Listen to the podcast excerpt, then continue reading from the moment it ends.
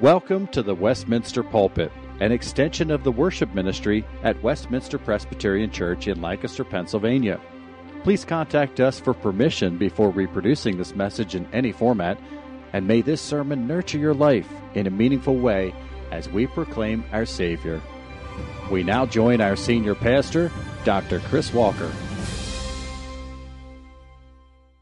Come to the Gospel of Mark this morning. And this morning we're turning to Mark chapter 2. As you're turning there, I'll just review where we've come so far, because in many ways, Mark chapter 1 functioned as an introduction to the person of Jesus. Mark chapter 1 introduced us to the identity of Jesus as the Son of God, long promised Messiah. Mark chapter 1 introduced us to the mission of Jesus, who came to preach the arrival of the kingdom of God. Mark 1 introduced us to the authority of Jesus, whose teaching came with power. And as he healed and cast out demons, was unlike anyone anyone had experienced before. And Mark chapter 1 introduced us to the heart of Jesus. It was moved with love and compassion for suffering sinners that he met. It's not surprising at all, I think, that such a man who demonstrated such love and such power would stir the astonishment and also the interests of the entire region. But as Jesus' public ministry moves beyond its initial days, he begins to speak and act in ways that continue to clarify who he is. And it's not surprising that this clarity both confronts expectations and raises opposition. And we'll begin to see that in our passage this morning. So let's read together Mark chapter 2, verses 1 through 12. This is God's word. And when he, that is Jesus, returned to Capernaum after some days, it was reported that he was at home. And many were gathered together so that there was no more room, not even at the door. And he was preaching the word to them. And they came, bringing to him a, a paralytic carried by four men. And when they could not get near him because of the crowd, they removed the roof above him. And when they had made an opening, they let down the bed on which the paralytic lay. And when Jesus saw their faith, he said to the paralytic, Son, your sins are forgiven. Now, some of the scribes were sitting there, questioning in their hearts, Why does this man speak like that? He is blaspheming. Who can forgive sins but God? Immediately, Jesus, perceiving in his spirit that they thus questioned within themselves, said to them, Why do you question these things in your hearts? Which is easier, to say to the paralytic, Your sins are forgiven, or to say, Rise, take up your bed, and walk? But that you may know that the Son of Man has authority on earth to forgive sins, he said to the paralytic, I say to you, Rise, pick up your bed, and go home. And he rose and immediately picked up his bed and went out before them all, so that they were all amazed and glorified God, saying, We never saw anything like this. God, we thank you for your word. We thank you for this story of the person and work of Jesus, and I pray that it would draw us closer to him this morning. We pray it in Christ's name. Amen. You know, certain people cause a buzz they bring an energy that fills a room. We got a very small taste of that last weekend when Fernando Ortega was here. We've had plenty of concerts here at Westminster over the years, but it takes a musician of that talent and that notoriety to sell out a thousand tickets in a matter of weeks.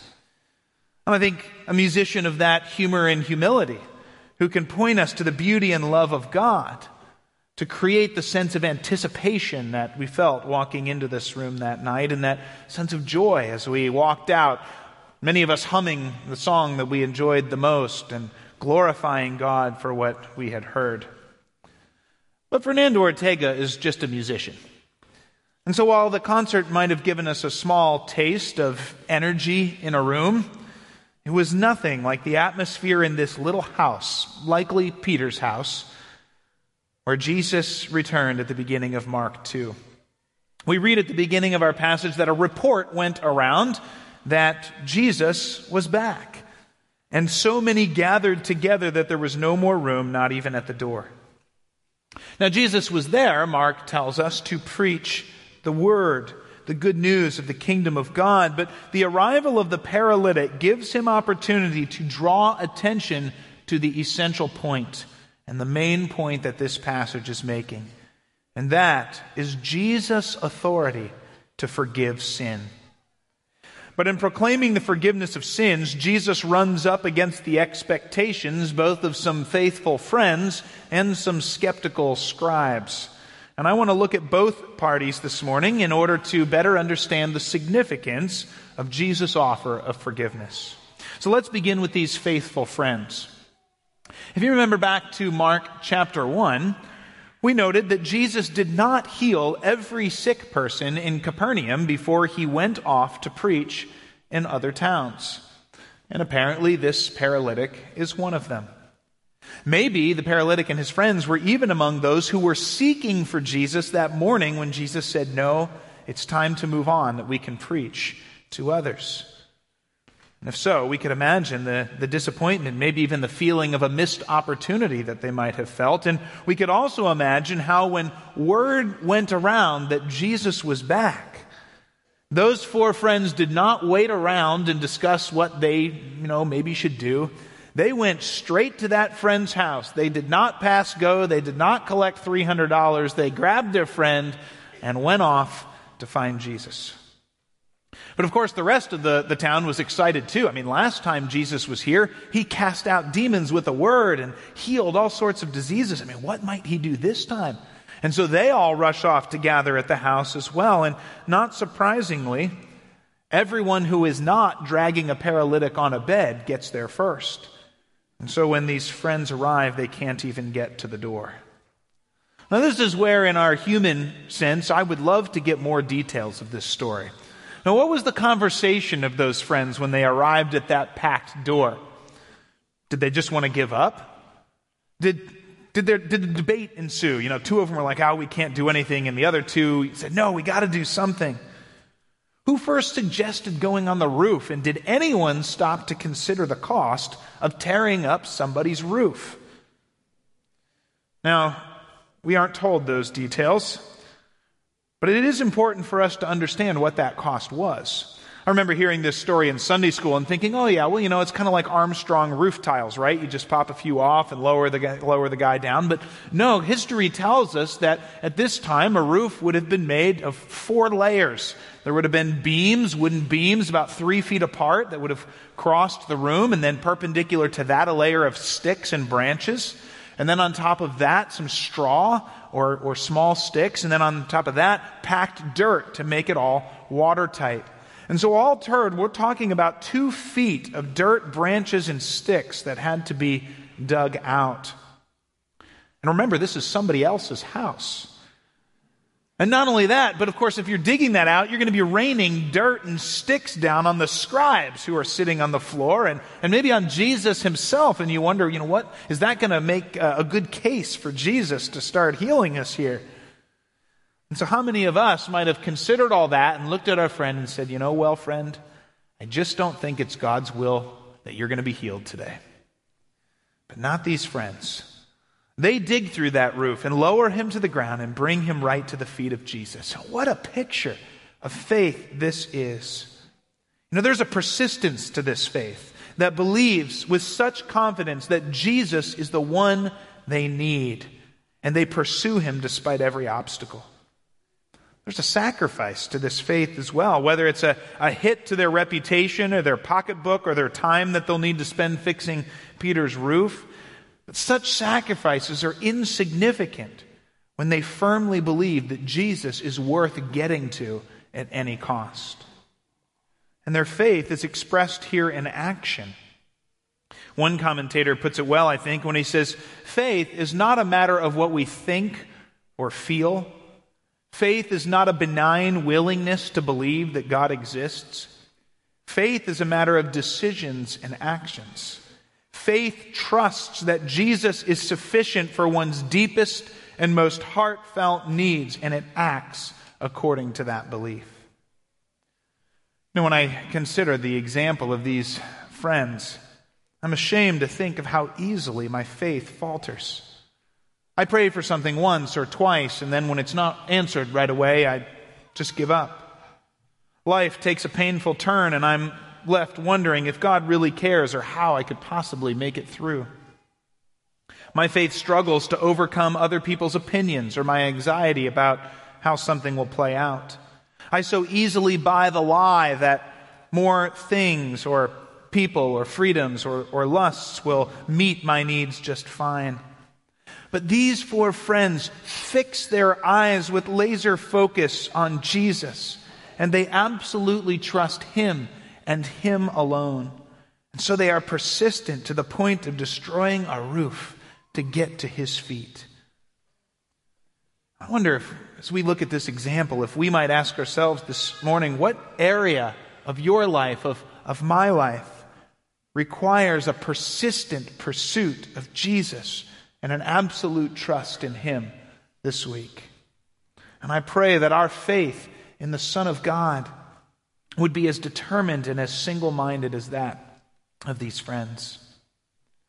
But as good as the faith of these friends was, their expectations still needed to be challenged. You know, the simplest thing in the world would have been for Jesus to look down at that man and say, Son, take up your bed and walk. It's what the crowds wanted.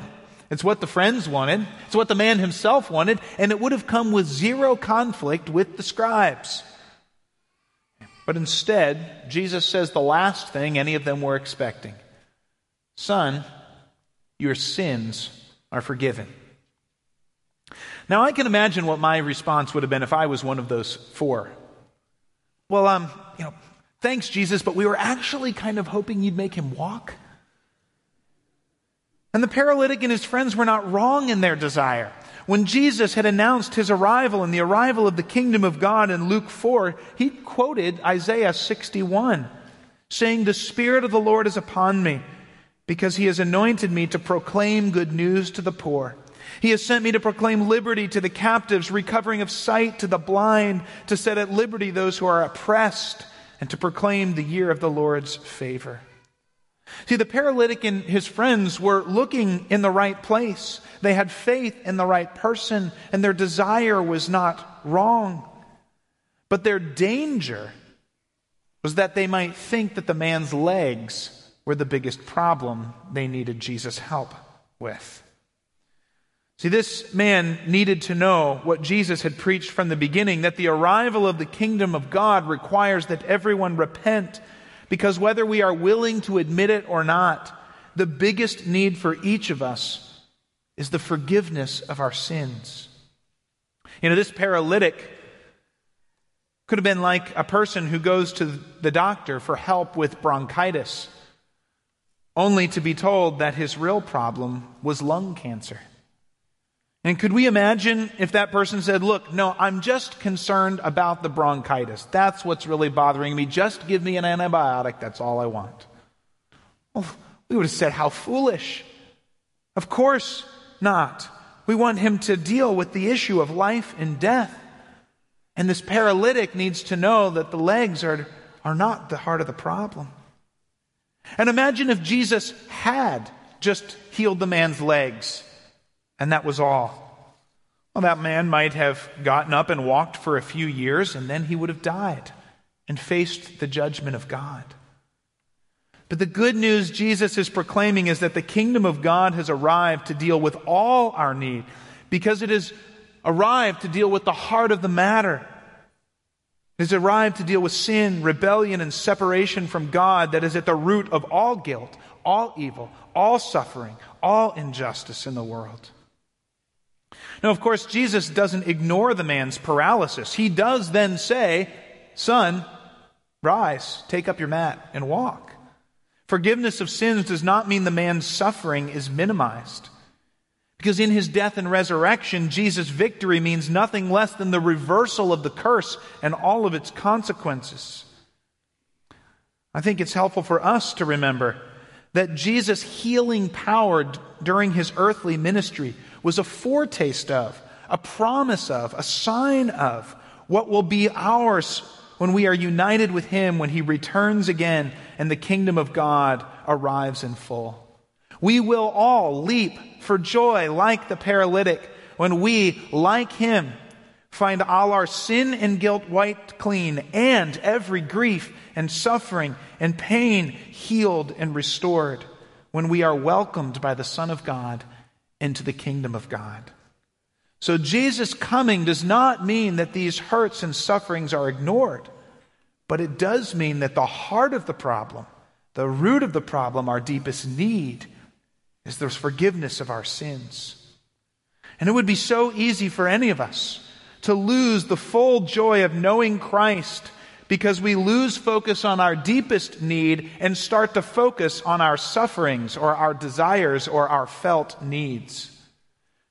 God, we like this. God, our lives need this. God, if you're really my Savior, I need these problems solved. And if you don't meet these problems, there's no way I could trust you.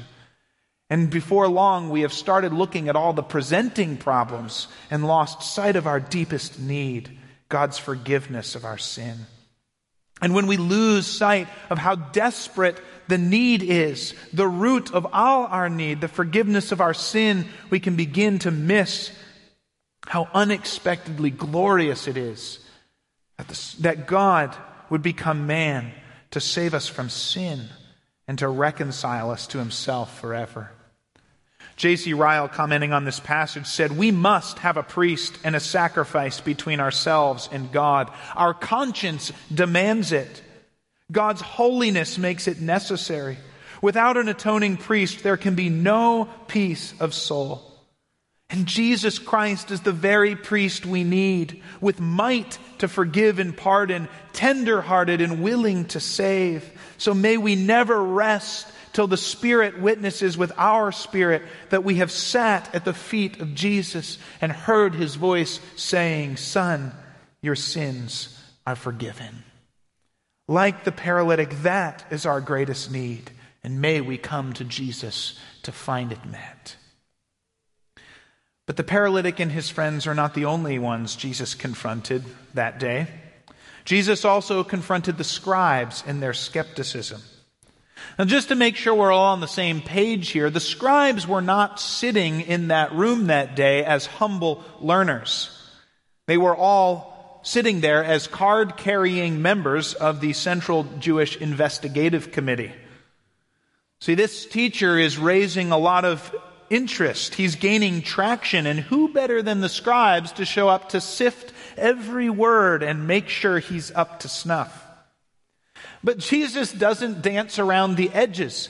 Jesus doesn't weigh his words to step around any potential landmines with these religious authorities. No, he sets the main issue on a silver platter and puts it right in front of them so that they can look at it square in the face.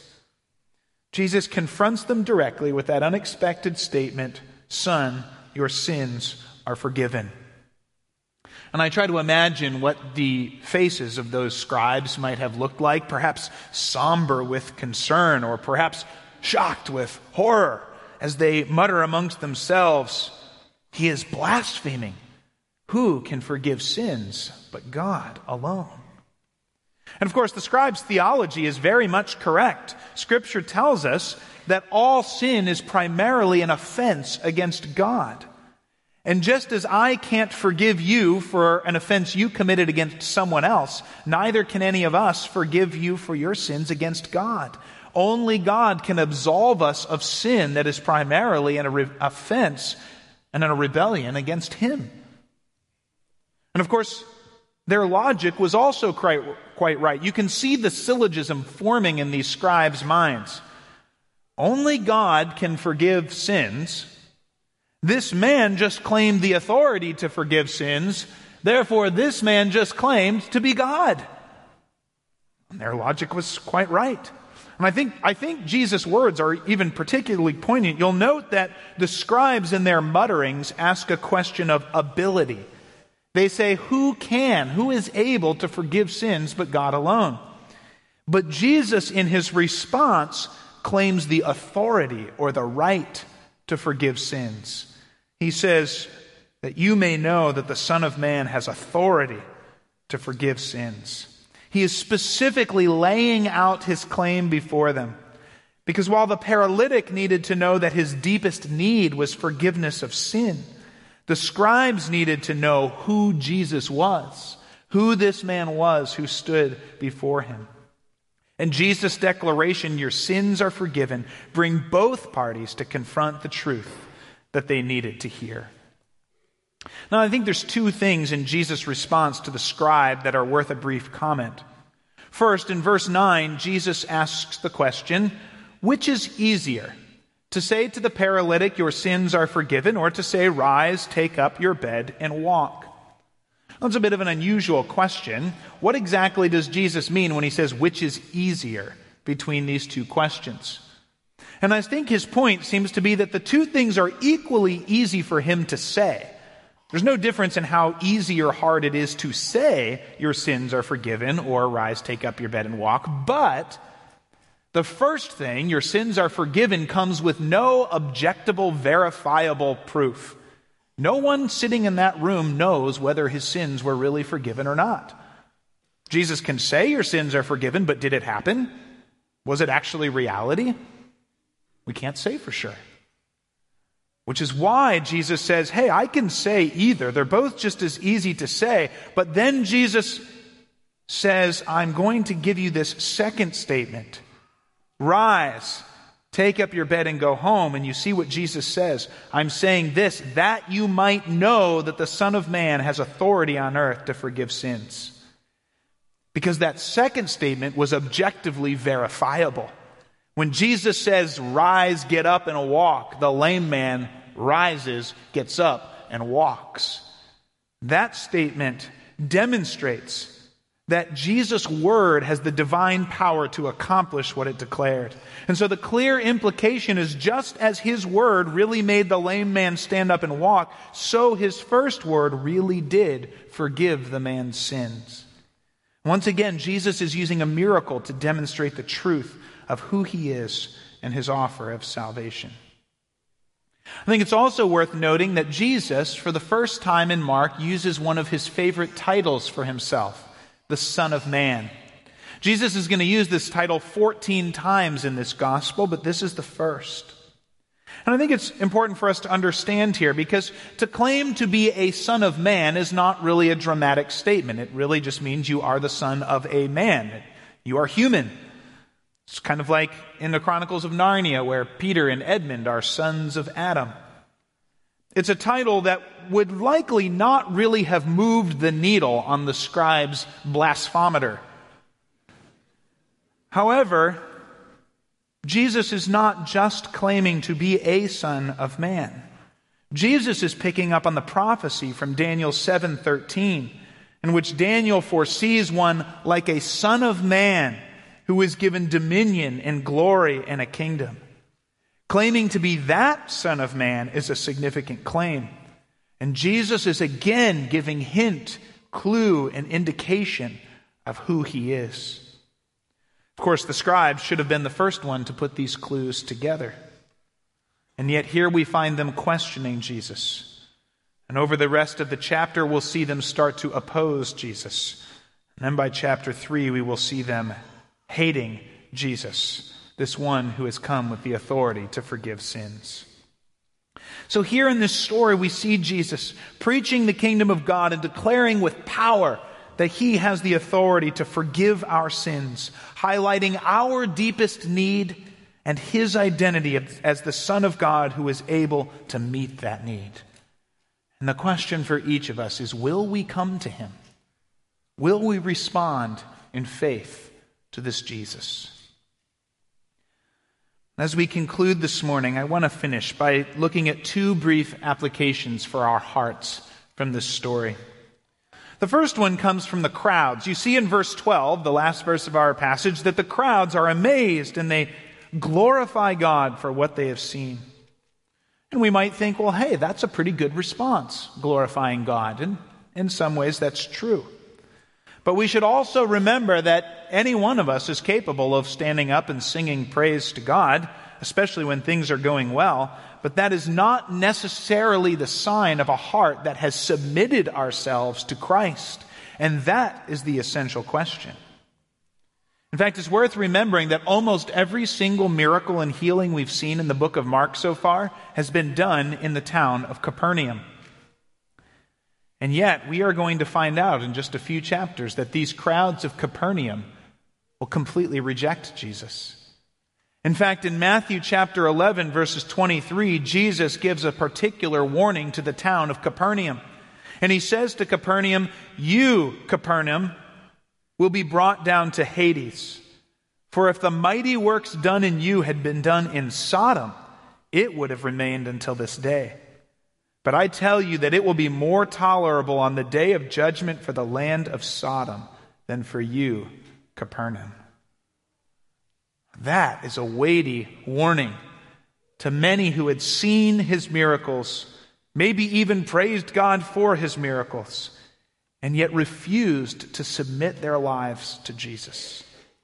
J.C. Ryle, reflecting on these crowds, writes Nothing seems to harden man's heart so much as to hear the gospel regularly and yet deliberately prefer sin and the world instead.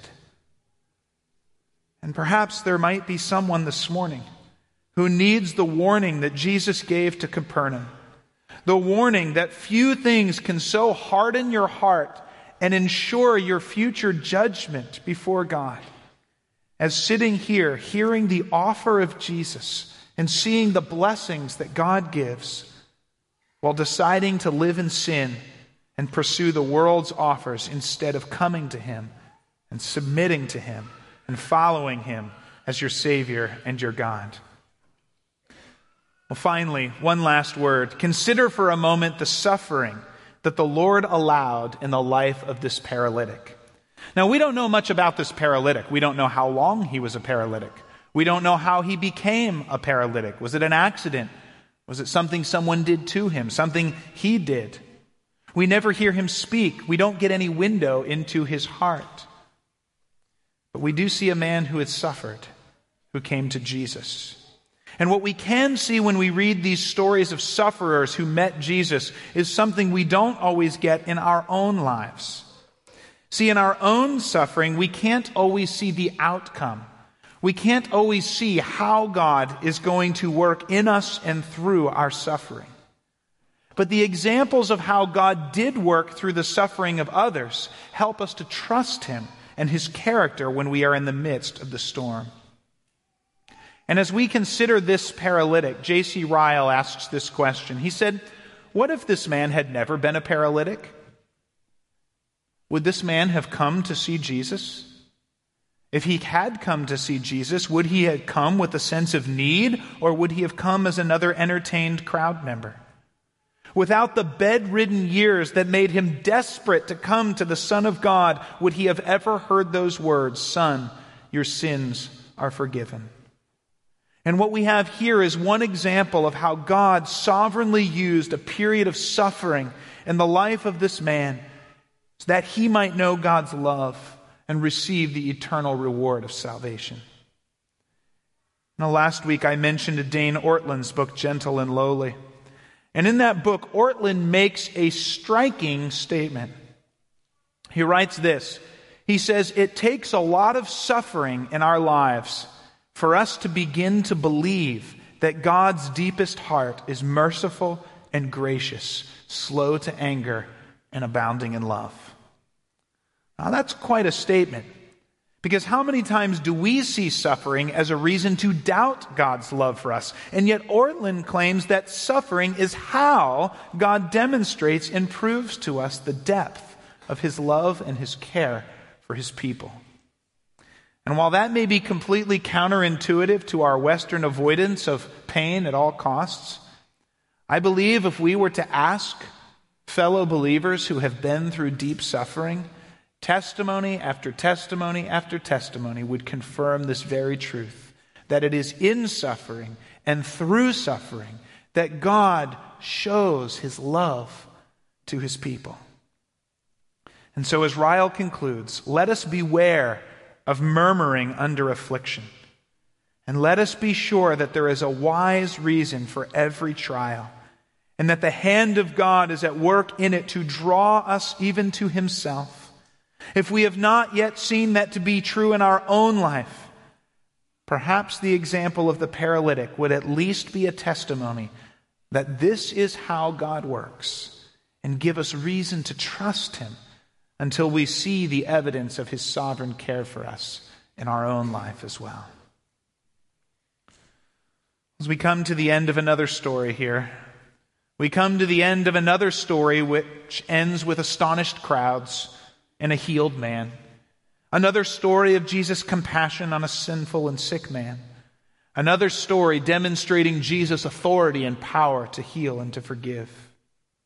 And my hope is that as we read each story, that each anecdote will increase our knowledge of Christ and our love of Christ and our gratitude for Christ and our worship of Christ, that we might know Him better each time. That we might know more and more who He is and all that He has done for all who put their trust in Him. Let's pray. Our Father, how we thank you for your word, which bears witness to the Son of God, Jesus Christ, and who he is and what he has come to do. How we thank you that he came to offer us forgiveness of sins for all who will come to him in faith. And how we thank you, Father, for this testimony of your sovereign faithfulness, that you turned even our sufferings to our good, to show your love for us and your care for us.